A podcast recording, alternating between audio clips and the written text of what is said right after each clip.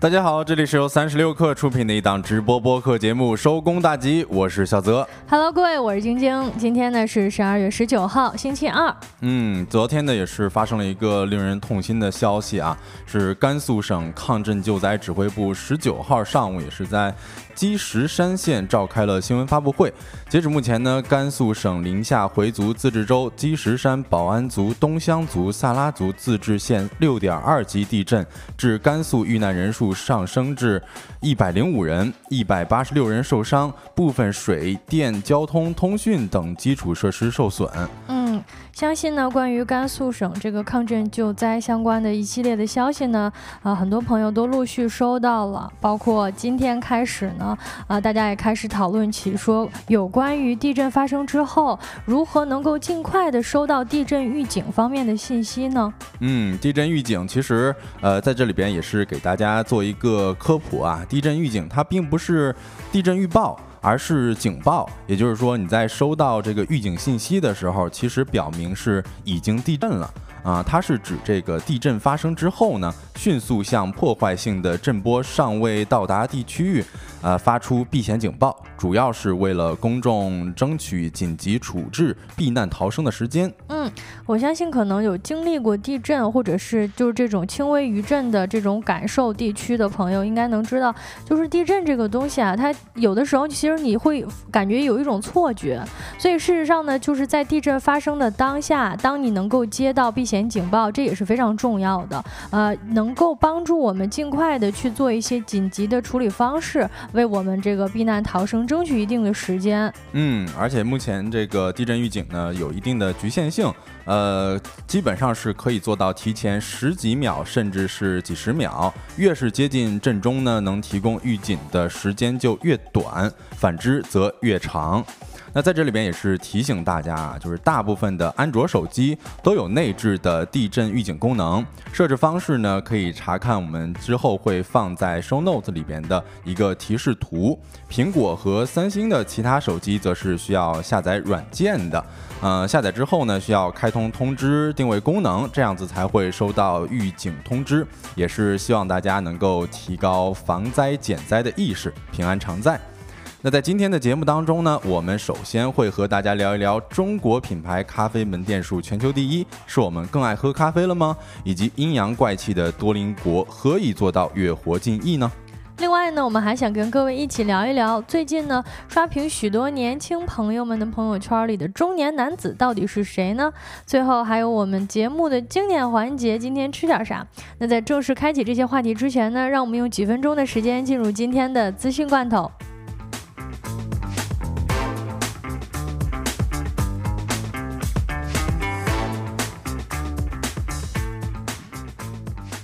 Hello，各位，欢迎回来，一起品尝一下今天的资讯罐头，新鲜不新鲜？来看第一条消息，欧盟宣布对社交媒体公司 X 提出诉讼。欧盟当地时间的十二月十八号宣布呢，对于社交媒体公司前身为 Twitter 的 X 提起了正式的侵权诉讼，而理由呢是该公司涉嫌违反打击非法内容和虚假信息的义务。欧盟专员迪艾里布雷顿表示，在欧盟数字市场法案的全面新规定之下，一些大型的科技公司。司将会面临越来越严格的审查机制。嗯，来看第二条消息啊，苹果将因专利问题停止在美销售部分 Apple Watch 型号。据媒体报道，由于血氧传感器专利纠纷。苹果公司将在圣诞节前夕停止在美国销售 Watch Series 和呃 Series 九和 Ultra 二这两款 Apple Watch 旗舰型号，将于十二月二十一号在网上停止销售，十二月二十四号起在实体店停止销售。国际贸易委员会在十月就苹果和医疗技术公司关于 Watch 血氧传感技术的专利纠纷做出了这项裁决。没有血氧传感器的低端 Apple Watch SE 不会受到影响。iPhone 和 Watch 对苹果的收入贡献巨大。美国停售决定对这个一年最繁忙的销售季是一个打击。苹果已表示将对 ITC 的裁决提出上诉，ITC 就是国际贸易委员会。嗯，下一条消息呢是有关于这个开车的朋友们需要关注的啊，醉驾情节显著轻微，呃，危害不大的可以不作为犯罪处理。这是在十二月十八号，最高人民法院以及最高人民检察院、公安部、司法部联合发布了一则关于办理醉驾危险驾驶刑事案件的一个意见，将于今年的十二月二十八号起施行。那么在这个意见当中呢，提出对于存在发生交通事故。行为危险性大以及主观恶性深等情形的，会从重处理；对于醉驾同时构成交通肇事罪等其他犯罪的，依照处罚较重的犯罪定罪，并从严追究刑事责任；而醉驾情节轻微的，可以不起诉或者定罪免刑；情为显著啊，这个轻微的以及危害不大的，可以不作为犯罪处理，按照道路交通安全法的规定，会给予行政处罚。嗯，不管。怎么样啊？还是坚持那一条啊？喝酒不开车，开车不喝酒。我们来看最后一条消息啊，李斌回应不再是未来最大股东。十二月十八号，未来宣布获得阿布扎比投资机构约二十二亿美元的战略投资。有报道称，未来创始人、董事长、CEO 李斌不再是最大股东。对此，李斌回应称，这些媒体功课没做够。第一，上市时自己将五千万股转给用户信托，现在股权表里没有减掉，也就是说自己早就不是经济意义上的第一大股东。第二，因为有超级投票权，自己的投票权仍然保持最多，在股东投票层面，呃，变化很小。那以上资讯呢，整理自人民日报、新浪财经、财联社、贝壳财经。稍后回来，进入我们的说来话不长环节。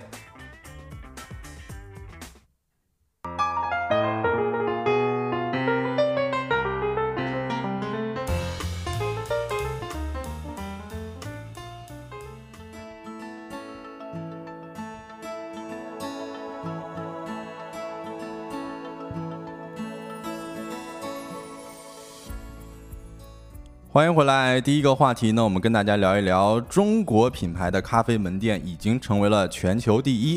其实我们在之前的节目当中啊，是有跟大家提到过的。像研究机构 World Coffee Portal 发布了报告显示呢，中国品牌咖啡门店总数已经接近了五万家，成为全球拥有品牌咖啡门店最多的国家。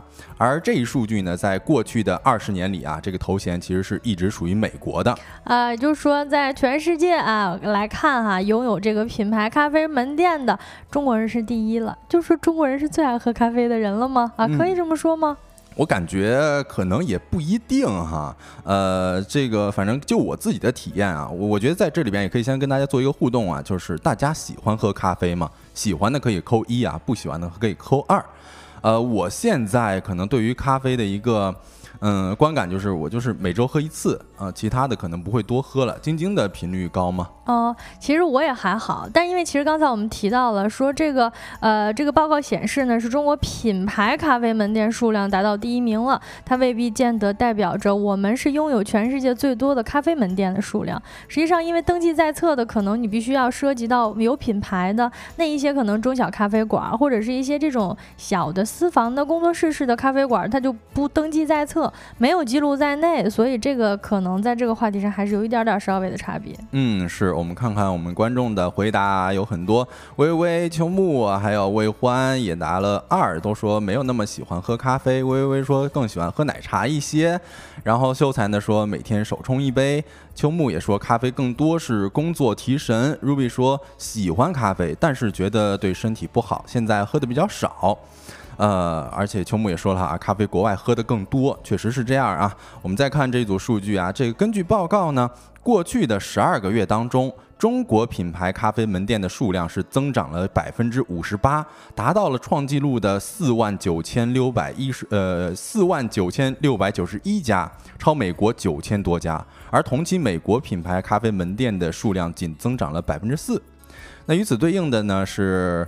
瑞幸过去一年新开了有五千家门店，而且目前瑞幸开店也是超过了一万三千家，门店数呢几乎是星巴克中国的两倍之多，而库迪也是超过了六千家的门店数，与星巴克无限接近，超越只是时间的问题了。呃，借此我觉得我们也可以回顾一下咱们中国咖啡的一个发展史哈。嗯，首先就是在普及化的一个阶段，也就是来到了二十世纪的八十年代。雀巢亚太总裁首次造访东莞，寻求扩展业务的通道，而东莞呢为之提供了土地和税收优惠，并且帮助其发掘了云南咖啡的产地，从而为中国首次带来了成产业化的咖啡产品，也就是速溶咖啡。那我觉得大众的早期印象对于咖啡的这么一个印象。可能也就是雀巢的那句“味道好极了”这么一个广告词儿哈。嗯，确实，绝大部分朋友的第一杯咖啡可能都是雀巢的速溶咖啡，甚至其实到现在，雀巢的速溶咖啡在速溶咖啡领域还是卖的非常好的。嗯，我觉得这里边也问一下大家，就是大家还记得自己的第一杯咖啡是什么款吗？我跟晶晶刚才说的一样啊，就是我回想起来，我人生当中第一杯咖啡。哎呀，应该就是那个小红条条速溶咖啡了。嗯，就当时会觉得有点甜，有点苦，就最初的印象就是很怪啊。可能这也是导致了为什么我现在就喝咖啡也没有那么多的啊。呃，但其实我最近还在跟朋友聊到这个喝速溶咖啡的体验。我第一次喝咖啡的时候，我完全没有觉得它苦。其实，呃，我们小的时候喝那个速溶咖啡还是很甜的，它里面加的这个东西相当的多。嗯。呃，那个时候也有一些什么，呃，我记得好像有大人说那里边都是糖精啥的，就别多喝，小孩别多喝啊。但那时候感觉就是挺怪的，又想尝鲜，所以就试了试嘛。嗯，呃，然后紧接着嘛，就来到了一个商业化的阶段啊。其实雀巢呢，仅仅是让咖啡加速在中国形成产品的印象，但是真正打开中国咖啡市场化、呃商业化市场心智之门的，那肯定还得是星巴克了。你看，在一九九九年啊，星巴克中国首店就开在了北京的国贸 CBD。那时候大杯拿铁十九块钱一杯，卡布奇诺呢是二十二块钱一杯。而当时啊，全国城镇居民月均可支配收入只有四百八十七块钱，所以呢，在那个时候，这个星巴克也成为了精英人士、高端白领这些关键词的代名词了。哦，现在比起来，我们会买的这个瑞幸可能一杯还不到这个价格呢。在九九年的时候，星巴克中国开出的门店就能够卖到一杯二十块钱左右，那其实真的是相当高级的饮料。哎，是你看咱们的评论区有很多网友也是给咱们分享人生当中第一杯咖啡啊。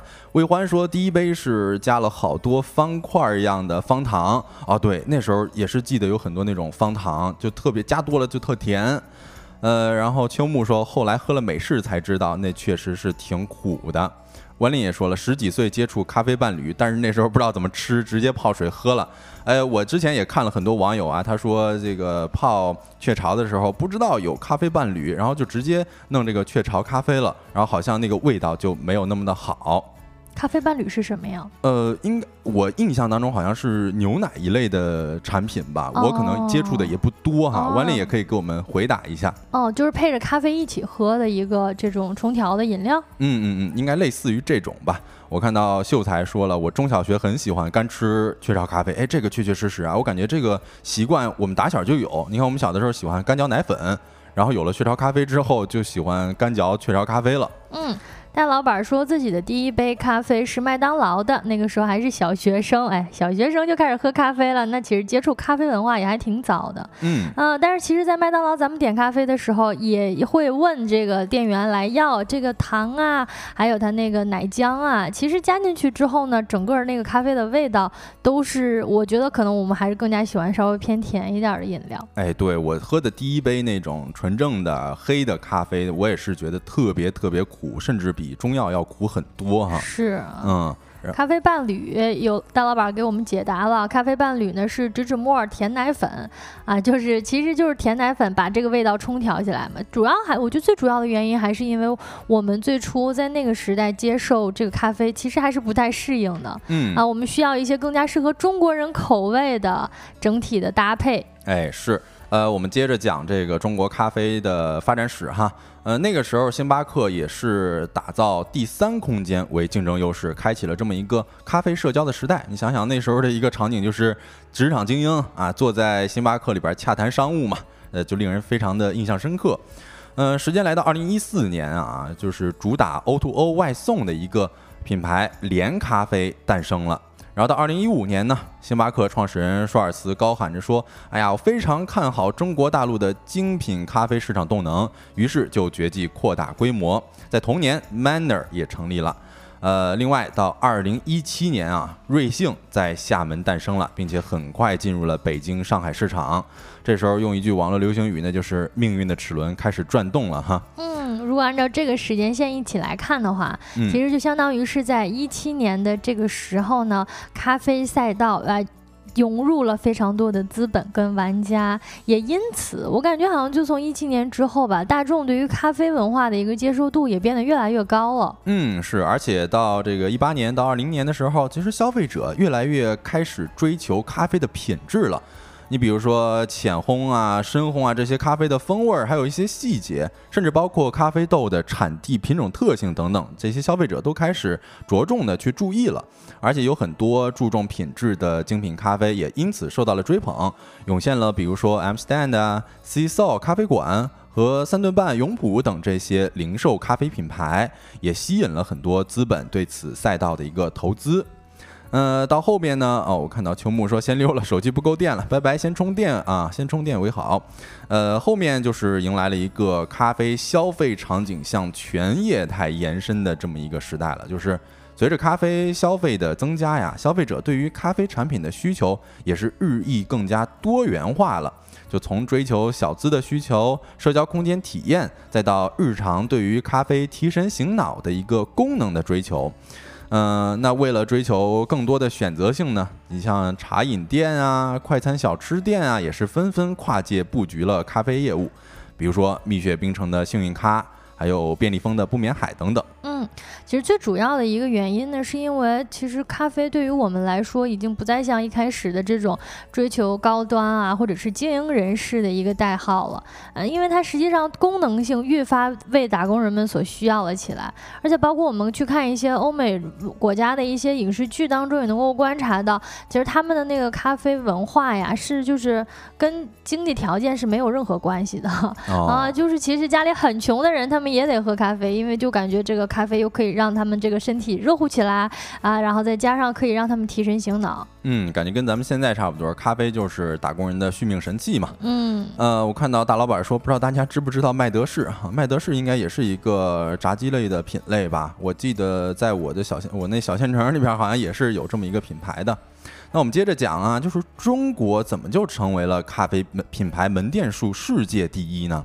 首先，我觉得大家也可以发散的跟我们一起讨论讨论啊。首先，肯定有是一个有一个原因，就是迅速的扩张嘛。大家也可以看得出来。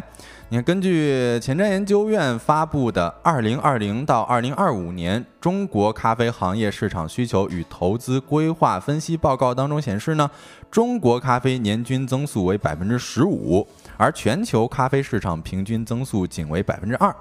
呃，里边报告也显示了，中国目前年人均咖啡消费量也仅有十二杯，啊，我们先不提欧美了，因为他们他们的这个咖啡文化非常的久远嘛。那像隔壁同样喝茶的日本，年人均也是要喝到两百杯以上的，两百杯左右的。那这个尽管考虑到这个人均收入是有一些差异的哈，但是基于我们庞大的一个人口基数啊。我们的咖啡消费呢，还是有很多的增长空间的。你看，像二零二三年，我们刚才也讲到了，瑞幸破万店了嘛，现在已经有一万三千多家店了。呃，库迪一年也是开店有六千余家，并且从这个今年年初开始啊，我不知道大家有没有发现一个趋势，就是很多小县城也迎来了这种咖啡热。就是你看，像从各大品牌到小众品牌，啊，甚至有一些独立的咖啡馆。嗯，在一个小县城里边，你甚至两公里内能够开到十家店左右。我记得在二一年的时候，我们呃做学生作业，我们当时还记得在河北的一个小县城就有很多咖啡店在营业了。然后你也能够看到，在这个小某书上面关于县城咖啡的笔记，也是已经超过了三万篇嘛。而且你在这个安吉这么一个常住人口五十八万的。浙北山区县城咖啡店就超过了三百家，你如果说按人口密度来算的话，甚至已经超过上海了。嗯。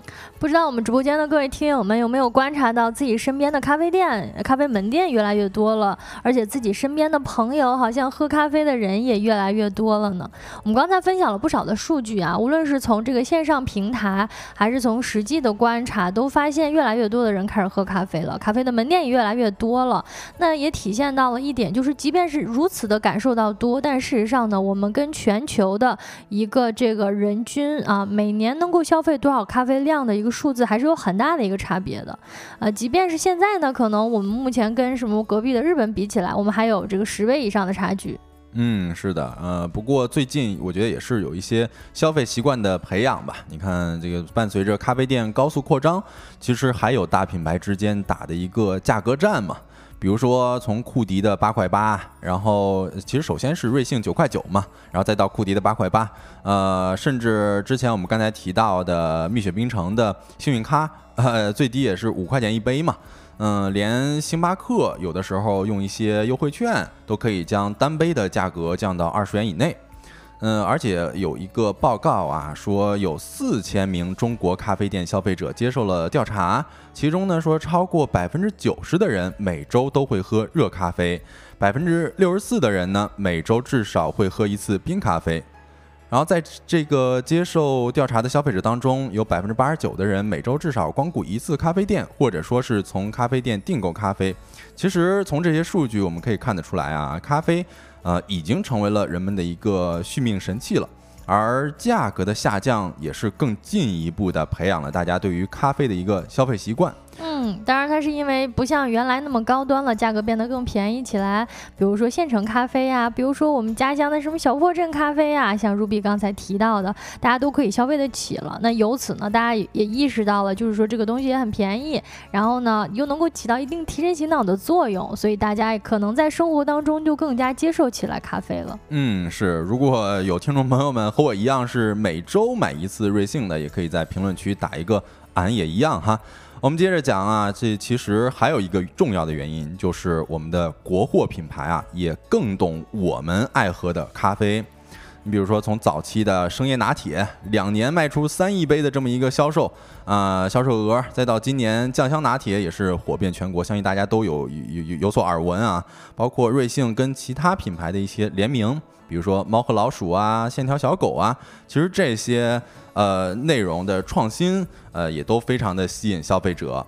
有雪狐资本的一项统计显示，瑞幸的产品丰富度已经达到了星巴克的一点七倍。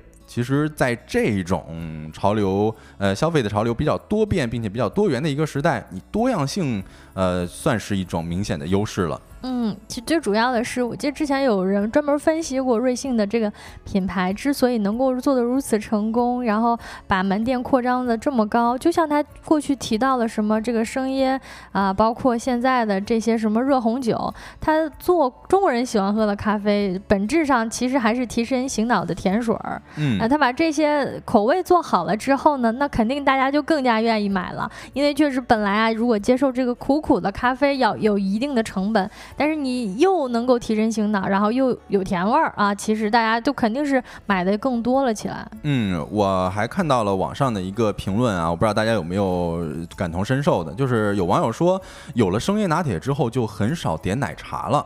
啊，我好像在我的身上也有这样子的趋势体现啊！大家如果有的话，也可以分享一下自己的看法。另外一点，其实就是在咖啡的小品类的联名上，打引号的联名啊，也是同样令人感到惊喜的。你比如说，茶颜悦色开出了茶咖子品牌，呃，然后今年的这个瑞幸的碧螺之春拿铁，在首周就卖出了四百四十七万杯。啊，以及最近有一些，比如说广州的凉茶咖啡，不知道在广州的朋友们有没有喝过啊？以及山西的煤球咖啡，还有重庆的花椒咖啡，而且我最近还在各个城市上看到有卖这种青椒咖啡的，也就是说，这种咖啡也有了城市特色啊，就觉得新鲜感确实是非常足啊！大家对于这个咖啡的多样化啊，而且创造出了更多适合中国味的咖啡的品类。啊，也是让觉得这个在这么一个咖啡市场激烈的竞争当中，啊，我们有了这个消费习惯也是正在改变吧。不过我们也可以看得出来啊，就是如今中国咖啡市场也是正在处于一个多层次、全方位的需求升级阶段。那与此同时呢，它也确实是一个具备长周期、可持续发展特色的庞大市场。那针对这个市场，我们就还是拭目以待吧。接下来下一个话题就跟大家讲一讲阴阳怪气的多邻国何以做到月活过呃近亿呢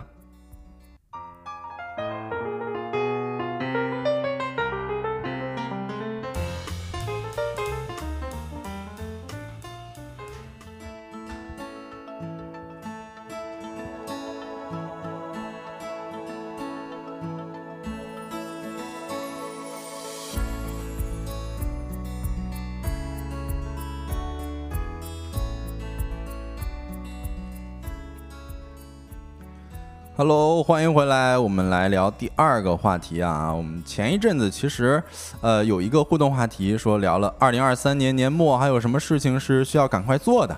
我当时说，哎呀，可能得尽快开始一门语言的学习了。说完呢，就有咱们的群友推荐了一款应用，那应用叫多邻国。啊，于是我当时看到群友的推荐，我就觉得，哎，这多邻国还挺出圈的哈，而且在各个社交媒体上也有非常多和多邻国有关的帖子，那多的很多就是一些对多邻国催命式劝学语录的吐槽。那我们今天呢，就跟大家聊一聊多邻国这款语言学习应用啊。嗯，其实多邻国这个软件呢，今年。因为劝学好几次就已经上了热搜了，嗯啊，然后呢，就是刚才我们提到了这个，实际上小泽之前也是在群群友的推荐之下，啊，可以。直接显示多邻国属于人传人现象非常严重的一款应用。哎，对，给大家呃正式的介绍一下啊，多邻国其实成立于二零一二年，它是一家面向全球的语言学习应用程序，并且提供四十多种语言课程，包括英语啊、日语啊、韩语、法语、粤语，甚至也包括一些呃小语种和濒危语言，比如说威尔士语、呃纳瓦赫语等等。那目前呢，A P P 全球下载总量已经超过了五亿次，月活目前是近一亿次，呃，近近一亿人次。呃，我们可以看到这个公屏上啊，公屏上有这个表情多变的一个绿色的猫头鹰，它的名字呢就是多儿啊，是在线语言学习 A P P 多邻国的 I P 形象之一啊，它就是我们网友经常吐槽的善于 P U A 式劝学的主谋。嗯，我看到我们直播间很多朋友也都在说，感觉好像刚才提到了多邻国就已经被种草了啊。魏欢说自己碎片时间的时候会用它，确实这个软件呢，它其实就是通过这样非常有趣味性的啊屏幕提示，然后让你感受到想要点进去，而且点进去之后呢，也一贯是走着这种特别趣味、特别可爱、很萌的一个路线，让大家觉得好像学语言没有那么难，或者说学语言本身呢，还还挺。有意思的，可以像玩游戏一样的学。嗯，我也在这里边分享一下我对多邻国的印象啊。我就是呃，最近一段时间开始用这个多邻国，而且还把它设置成了屏幕的一个组件。就我就发现，好像同一天啊，这多邻国的多儿还有多副面孔呢，就觉得很新奇，就像我们屏幕上展示的一样。嗯，就是他一天其实一直在催你，是吗？他一直在改变他那个屏幕组件上面提示的词。对，而且还呃改变了一些自己的这个情绪。你比如说，可能在早上的时候问你有空吗？啊啊，然后在中午的时候问呃就阴阳怪气，你说你是完全不学是吗？啊，然后你在晚上可能最后时刻十一点多快十二点的时候啊，他就发怒了，这是最后的机会。多邻国版劝学。嗯，是。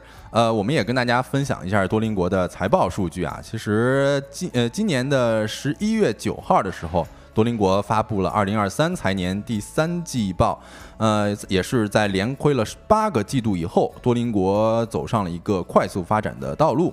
截至二零二三年九月三十号呢，其三季度营收一点三八亿美元，同比增长百分之四十三。净利润呢是二百八十万美元，同比增长百分之一百一十五，算是扭亏为盈了。呃，截至美东时间十一月十号收盘，多邻国总市值也是达到了八十八点八七亿美元。呃，据新周刊的报道呢，多邻国这只小绿鸟啊，拿捏了近一千五百万年轻人，而且在小某书上有关多邻国的这么一个词条，也有超一亿次的浏览量。官方也是以其视觉形象在 TikTok 上开设的社交媒体账号呢，已经拥有了已经拥有了八百万粉丝，点赞数超过一点五亿，每条视频基本上都有超百万次的观看啊！他自己还有官方的账号是吗？在 TikTok 上面？对对对，他而且那个 TikTok 上面的一些官方账号整活的视频还挺多的。嗯，所以就是说看起来是一家教语言的公司，但实际上呢，IP 运营做的非常非常的专业。嗯，是我们接着也可以跟大家探讨一下多邻国为什么会这么火哈。首先呢，就是多邻国身上最大的一个噱头了，就是多儿劝学嘛。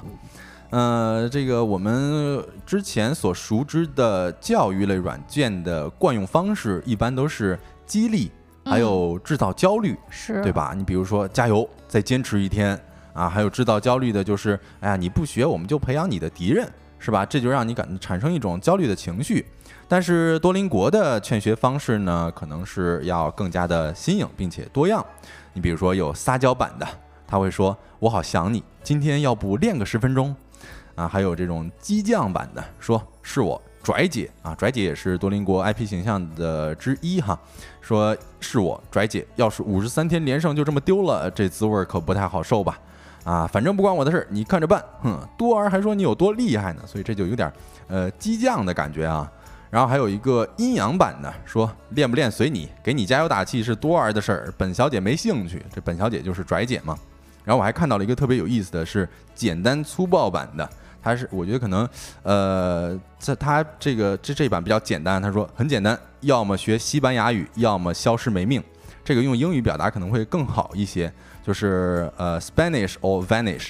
啊，就是你要么学，呃，要要么要么就带，是吧？嗯，那这其实也是也是挺制造焦虑的。但总而言之呢，就是他的这些方式，他会用不停的就是让你打开这个软件嘛，然后他呃给自己创造了非常多的梗，然后这些梗本身呢，呃更加吸引年轻人们。所以说，年轻人们在用这个软件，很大一部分的这个乐趣都是看他怎么花式劝学。嗯，是的。另外一点呢，还有就是网友的二创迷母啦，也是形成了一个病毒式的传播。多就其实我们在谈论到多邻国的时候，并不一定是谈论它的一个语言学习平台的职能，但是呢，我们可能更多的想到的就是这只猫头鹰了。啊，就是多尔曾经在社交平台上面有说过啊，就是如果你不学语言的话，我就绑了你全家。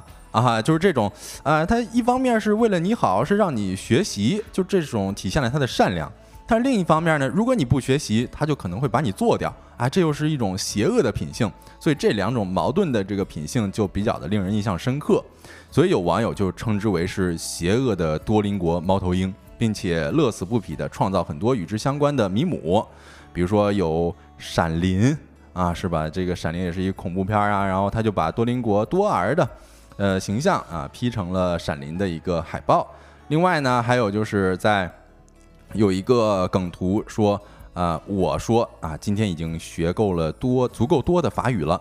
然后多邻国的多尔就说，我说结束了，那才是结束了。嗯，我们公屏上现在放到这两个，其实是网友二创的，等于就是其实呢，就是原来的这个表情包已经有非常非常多了，或者说这种所谓的呃表情包式的劝学也已经不少了。然后在这样的基础之上呢，网友们展开了非常非常多的再创新，然后让他的这个角色设定啊跟个人形象更加鲜明了起来。嗯，是。另外一点，其实还有。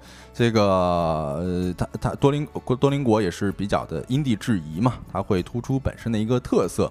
你像多邻国的 CEO 在提到多邻国在社交媒体优先的这么一个大策略之下，也是做了一些因地制宜的营销玩法。比如说，不同的地区会选择不同的渠道。那在中国呢，达人和博主就是一种高效、受欢迎的营销路径，所以在投放的时候会比较倾向与达人合作。而在日本呢，可能电视广告是比较常用的宣传手段啊，可能，但是这一点可能在其他的国家就没有那么适用了。另外呢，这只猫头鹰啊，也就是多邻国，其实在日本、印度、德国和巴西等国家也都设立了单独的社交媒体账户。说，呃，多邻国在保持用户定位的基础之上啊，也是在某些方面进行了一些性格上的微调，借此呢，也是吸引不同文化体系下的受众。比如说，在日本啊，我们会模仿动漫的风格，让它变得更加可爱一些；而在德国呢，多邻国就会制作一段让他想要混进传奇夜总会的视频。所以这个就算是多邻国在不同国家的一些营销策略的不同了。嗯，然后在中国，其实多邻国亚太地区的市场总监向海娜也是总结出来了，说呃两个玩偶，一个是拽姐，一个是多儿。多儿非常可爱，但是拽姐好像在国内要比多儿更火一些，因为大家就比较喜欢她的特别冷酷、特别高冷的一个状态，所以呢也会在这个类型上面多做一些延伸。嗯，也就是说，多邻国本身，他们作为一个全球的公司，它在不同国家地区的这个社交媒体方面的营销策略也是非常非常不一样的。呃，通过观察这个本国的一些文化特色以及大家喜欢的东西，尤其是年轻人关注的东西，然后由此衍生跟改变自己的一个社交文化策略。嗯，是。另外一点，其实多邻国也会借力 IP，达成某种内容共创吧。像它会围绕着 IP 形象进一步开拓衍生周边业务。同时呢，啊，我们这里边所提到的 IP 不仅仅是多邻国本身的 IP，啊，更多的呢还有与其他知名 IP 的联名。你比如说，多邻国在电影《芭比》当中就以软件的声音出现，而且我们昨天聊了泰勒的演唱会，啊，多邻国的多尔也有去参加。呃，这个其实与爆火品牌、热门 IP 以及流量明星的一个联动呢，也是可以借此吸引用户的眼球，同时进一步增强品牌的活力，打破用户的固有认知的。嗯。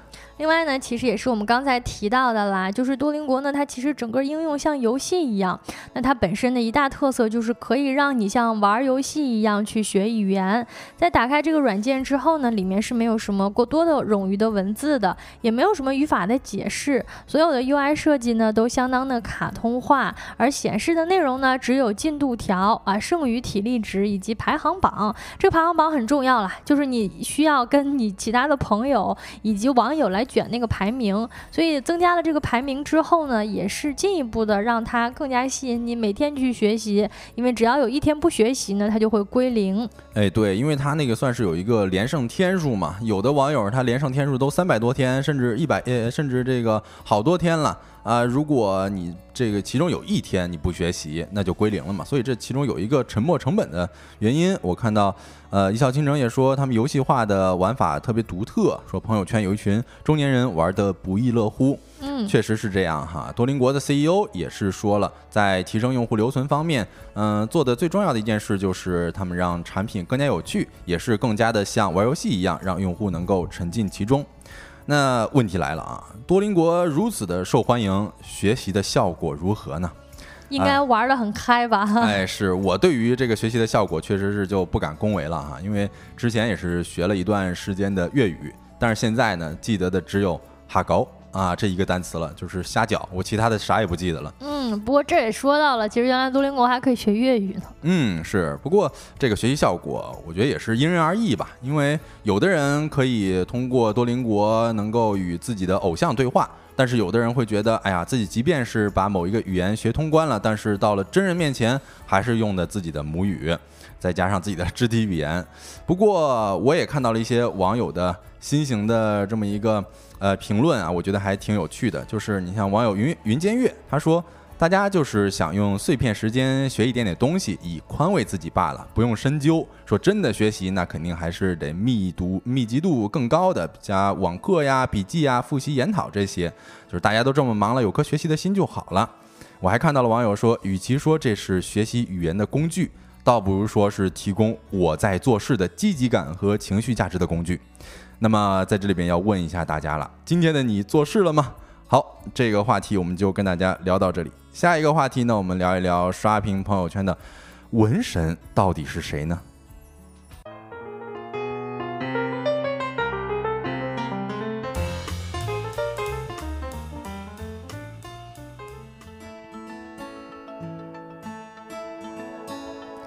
？Hello，各位，说来话长，第三个话题，跟大家一起来聊一聊最近啊，这个互联网真是一天一个样啊。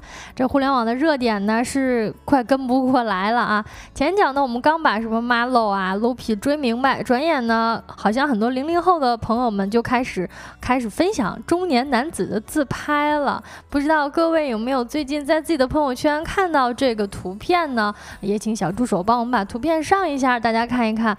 呃，这人这人是谁呀？他是什么？名人吗？为什么现在大家都开始发他的图片了呢？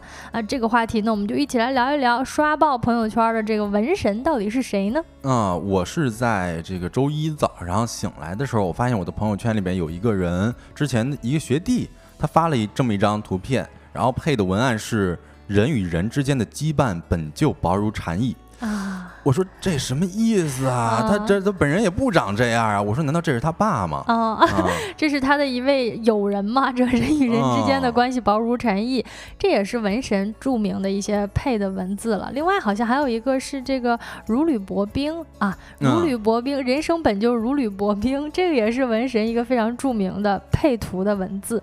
那这个先给大家科普一下，这个文慧君他是谁呢？可以说这是一个少有的，先从网友们朋友圈里面火起来的神秘人物，然后呢，他的流量发起端是在抖音，他实际上是某音上面的一个呃，不能算算是网红吧，只能说算是这个深度啊冲浪的用户。他在某音上面呢，其实就已经有了三个账号，呃，然后大家呢从他某音上面偷了图，然后发到自己的朋友圈里。哦，他这个粉丝数好像还不少呢。我看，呃，有一个账号是利安文慧君驾驶员服务部，粉丝有将近五十万左右。嗯，啊，还有一个账号是文神，粉丝都有两百多万。那这说明他其实。在之前就发很多视频，有有持续的运营过这个账号是吗？呃，确实是他这三个账号呢是一起运营的啊，但是他实际上这个涨粉呢就在这几天啊，相当于大家比如说周一的时候刷到了，其实这个周末吧，这个周末呢一些年轻的朋友就已经开始在朋友圈分享他的照片了，然后大概在三天左右的时间里，他的这个最大的账号文神这个账号就涨了两百多万的粉丝。嗯，看到我们直播间很多朋友都在聊这个事儿，说说还还在纳闷儿，怎么朋友圈都 emo 了？哎，刷到他还在想这人是谁呢？啊，都很奇怪啊。啊，我我其实看到朋友圈的一些配图和文案，我以为好像倒退到了咱们那时候。非主流的时期了，因为这文案都特别的。刚才晶晶说了，如履薄冰，什么薄如蝉翼啥的。嗯，对，配图配的文确实也挺挺挺挺 emo 的，挺非主流的啊。先跟大家讲一下，说他这个三个账号是怎么用的呢？他其实首先呢，他第一个账号这个利安文慧君啊，这个驾驶员服务部这个账号呢，啊，它是一个上班账号啊。我们先把它理解为这个文慧君的第一人设，他的第一人设呢是这里的一个驾校教。教练他会不定期的呢，在这个账号下发布一些自己作为这个教练员带学员们的日常的玩梗视频。在这个账号当中呢，他也是一个被驾校学员逼疯的打工人啊。里边有很多很有意思的视频，比如说这个学员科目二没过啊，回去的路上呢，气得他空调都不想开，而且自己作为一个驾校的金牌教练，哎，但是呢，呃，带着九个学员考这个驾照啊，考驾照的时候呢，这个八个都过了，只有自己的儿子没有过。科目三，科目三连挂了三次。哎，这个我确实是也是看到很多呃人在科普这个梗的时候说的这么一个段子啊，我觉得这段子真的还挺好玩的。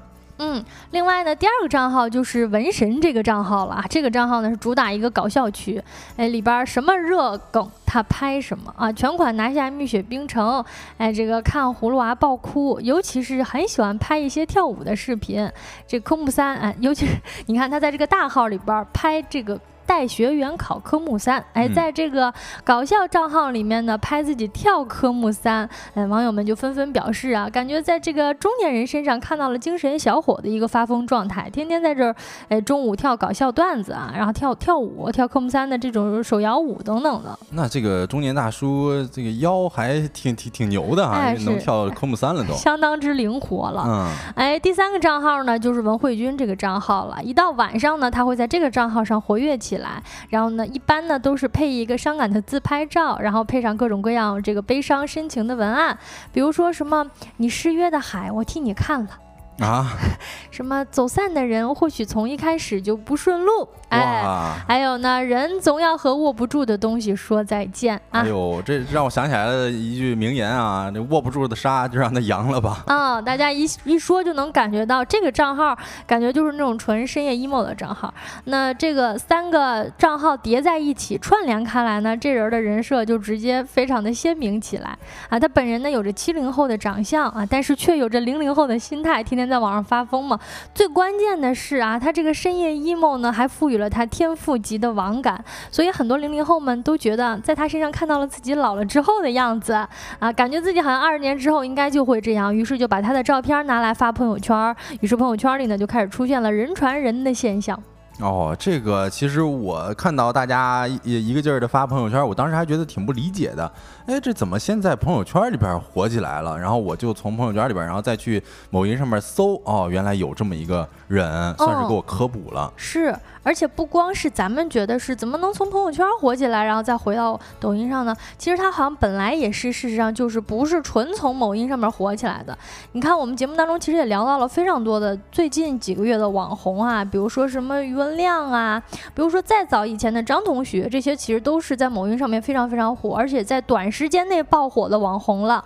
啊，但是这个这一次的文慧君呢，他其实就是大家来用他这个 emo 表情包，哎，到朋友圈。然后产生了一个这个私域的裂变啊，算是近几，算是近一段时间以来这个私域裂变的一个非常典型的案例了，非常神奇。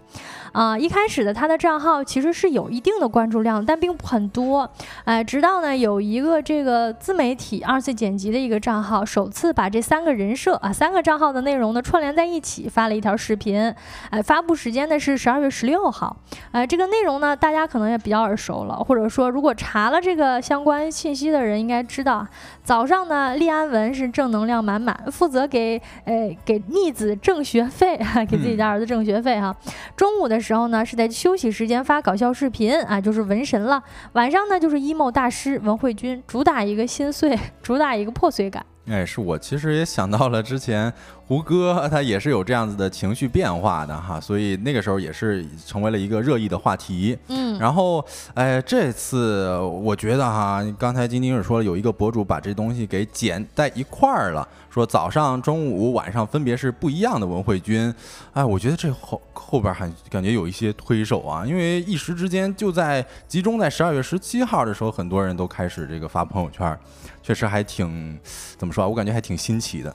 我我感觉这个事情很难说，它背后真的有推手哎，因为它其实就是就是没由来的，而且这些年来我们觉得梗很多其实都是没由来的。那当然了，我们从平台方的角度去考量，它确实是有这种，它需要不停的推出新的内容啊，尤其是这种素人的故事，加上他的这个人设呢丰富多彩，然后又很真实啊，也没有什么呃伪装啊，三个账号都摆在这里，你就感觉。这个人哇塞，太太丰富了，我可以从多个层面了解到它。那对于平台方面呢，它可能需要有更多的内容填充进去，于是可能有流量向这里倾斜。当然，这都是一些坊间的猜测了啊。它的这个传播规律呢，确实不是在某音先火爆的，而是从这个其他平台上火了之后，再回到这个账号去。那回到这个账号，导致呢，它在两个平台啊，都真正的被引爆了啊，联动起来了。嗯，其实。呃，其其实我没有特别的理解为什么他会在这个朋友圈里边发哈，所以我们也可以探讨一下，就是呃为什么大家都在这个朋友圈里边发这么一个 emo 的文案，然后配上这么一张图，嗯，啊，就是可能有一些是玩梗的，对吧？嗯，肯定有可能是这样子，嗯，呃，主要是就是大家现在我感觉好像就是把它梗化了之后呢，呃，好像很多人也就不关心他是谁了，或者说也很多人就不关心他。他一开始为什么火的？他从哪儿火的？他有什么样的故事背景？这就不是很重要了。他就成为了一个这种呃非常放肆做自己的啊，非常这种发疯的呃一个小梗存在。所以说，很多人就开始在朋友圈发他的照片。嗯，我看到侯和宇说，因为大家都不觉得开心啊，这也是代表了自己的一个精神状态，是吧？就像微微一样。呃，OK，我也看到了咱们的粉丝给咱们送了一些礼物，在这边也是感谢一下哈，感谢东方，感谢秀才，感谢江门小佳给我们送出来的礼物，非常感谢。嗯，我觉得可能这个可能说到了更加关键的点儿上，嗯，就大家的精神状态其实都这样的，哎，早 E 晚 I，啊，就是早 F 啊晚 E 嘛，就是早上呢这个正能量满满的给大家拍视频，哎晚上呢就这个你看你那个许诺的海我替你看了，啊就网易云了是吧？哎 对，晚上就网易云了。但是呢，对于现在年轻人来说，在社交媒体上袒露心声又是一件有点呃羞耻的事情，或者有点难为情的事情。于是呢，借着发文神的照片，哎，用他的文案来讲自己的心事，可以说就是在借梗说真话了。那这样的话，别人问起来就说是在玩梗也没关系哈。嗯，我看到我属猫说，昨天女儿问我为啥朋友圈都发他，我说我也不知道，我说我也不知道，我是真不知道。对，咱听了一下《收工大吉》就知道了哈。是的，嗯。然后其中还有一个就是大家可能发这些东西都是为了表达一个认同感。其实，在刚才晶晶所提到的那个短视频《中登文慧君》里边所塑造的一个，呃，认同感，就是对于年轻群体对文神的艺人同时扮演三个身份的角色认同，就是一个是啊比较发疯的，然后另外一个是比较 emo 的，还有一个是稍微有一点呃正经呢。啊，就就这种可能身份认同也是一大原因之，呃，也是一大原因吧。嗯，而很有可能其实大家都是这个样子啊。我们每个人在生活当中都有着这个为了工作正能量满满的一面，又有着想要玩啊，然后想要这个呃搞笑的一面，然后再加上晚上的时候呢，那谁不听听网易云嘛？嗯啊，另外呢，还有一个可能性的原因就是，其实很多人都在发它背后也透露着就是参与玩梗这件事情存在的一个优越感，加上好奇心。那所谓的这个优越感呢，就是我其实我明白啊，我知道了，所以我的朋友圈已经开始在发了。这个流行的东西呢，我懂，别人不懂，这可能就一定程度上呢，证明了我这个玩网络非常的厉害啊，我玩网络跟随的非常的。早，另外一层呢，其实也是社交货币了，就是我们刚才说到的，这个可以呢，可能会是通过呃朋友圈发一些真心话，然后让别人找一个聊天的机会，甚至可能是别人来找你问说你朋友圈发那是谁呀？哦，哎，你也可能会因为这个跟他来聊聊天嘛。这个我想起来了，网上的一个图片啊，是有一位网友，她是女生，也是发了文慧君这么一张图片，然后配了一些 emo 的文案。完之后，他的母亲就过来问他了：“哎呀，女儿可不要做傻事啊！如果缺钱的话，妈妈给你啊，直接给他转了八千块钱，所以也会引起一些家长的误会吧？嗯，是这样啊。另外呢，像新奇以及大家的好奇，其实也是这一次刷屏的关键因素了。就当一开始有人做这件事情的时候呢，这就跟抬头看天一样。当一开始有人在做这件事情的时候呢，大家还是在觉得说啊，呃，他可能有一些这种为什么这么做呢？但是逐渐到后来呢。呢，已经远远远离一开始这个人做的本心了，大家可能就变成了一种，就是本来可能很懵逼，觉得很好奇，这是什么呢？后来呢，就因为寻求别人的帮助而产生了被传染的感觉啊。那现在我已经明白了，我就朋友圈发一个，表示我明白了啊。嗯，明白。而且我刚才呃那个短视频里面有一个叫中登文慧君的啊，我这现在才想起来这个中登是什么意思，因为好像有一个呃有有有一个词儿叫老登。啊，对啊，这形容人可能玩世不恭那种，但是这这形容的是老人嘛？是是形容年纪稍大一些的。哎，对，但是文慧君她又不年轻，不能称之为小灯，嗯，所以就把她称之为中灯了。对，你看这也是一个梗是吧？对，这词儿其实也挺有意思的哈。嗯，总的来说呢，文慧君这一次在网络上的走红呢，其实是她本人的这个素材丰富啊，她的内容已经有了，加上人物呢很有特色，以及平台等等多种因素共同作用的结果，而她的走红呢，似乎也反映了当当下网络。用户们共同的一个审美偏好就是追求真实以及接地气的内容，就像上一个走红的余文亮一样。那这个话题呢，我们就聊到这儿啊。呃，各位朋友们，相信你们已经啊赶上了这一次冲浪的最前沿，已经知道那些刷的中年男子的自拍照到底是什么原因了，也可以跟朋友们来聊一聊。那这个话题呢，我们就聊到这儿。接下来呢，就是今天吃点啥。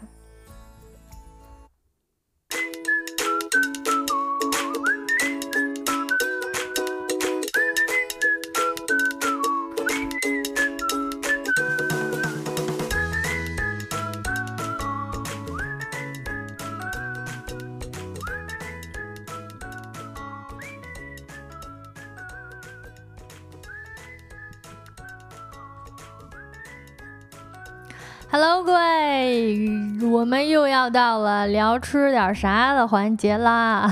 不知道各位今天想吃点啥呢？哎，今天呢，我们节目当中会跟各位推荐一道汤。哎，说它是汤呢，可能不足够准确啊，因为它其实有点像炖菜了啊。因为里边好像各种菜、各种啥的都有。